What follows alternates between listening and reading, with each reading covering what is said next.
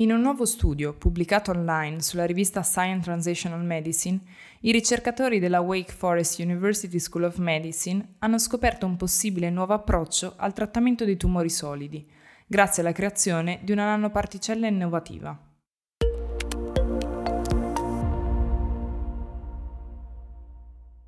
Grazie all'immunoterapia, il trattamento del cancro è stato trasformato, ma solo il 20% circa dei pazienti risponde al trattamento. La maggior parte dei tumori solidi ha un microambiente sfavorevole, che può renderli non responsivi alle terapie antitumorali convenzionali, compresa l'immunoterapia. Ma questo studio dimostra che le nanoparticelle terapeutiche sono promettenti.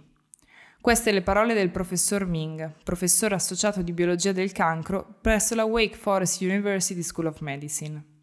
In questo studio, infatti, il team di ricerca ha utilizzato una nanoparticella per veicolare una piccola molecola un inibitore enzimatico che impedisce la degradazione delle molecole di ATP in adenosina e promuove una risposta immunitaria antitumorale in modelli murini di cancro, tra cui quello alla testa e al collo, con conseguente aumento del tasso di sopravvivenza dei pazienti. Secondo l'autore, i livelli di ATP sono elevati nei tumori trattati con terapie antitumorali e vengono rapidamente degradati in adenosina da una serie di enzimi altamente espressi nei tumori.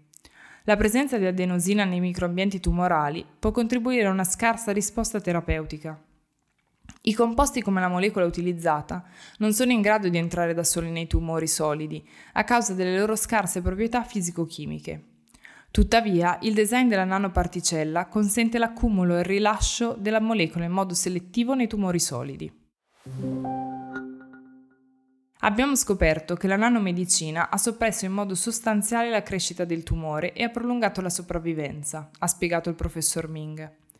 Successivamente, i ricercatori hanno testato il funzionamento della nanoparticella in combinazione con un anticorpo anti-PD1, che costituisce una comune immunoterapia, notando che il nuovo trattamento ha funzionato bene e in modo sinergico con la terapia anti-PD1.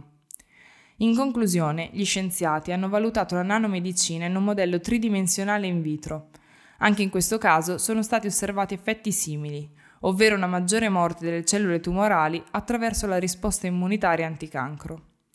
Il professor Ming ha aggiunto il nostro studio suggerisce che la nostra nanoparticella terapeutica può essere utilizzata per il trattamento dei tumori umani e che potrebbe anche aumentare l'efficacia dei trattamenti esistenti. Questi risultati meritano ulteriore valutazione. Nel sommario di questo episodio trovate link a notizie e approfondimenti di orl.news.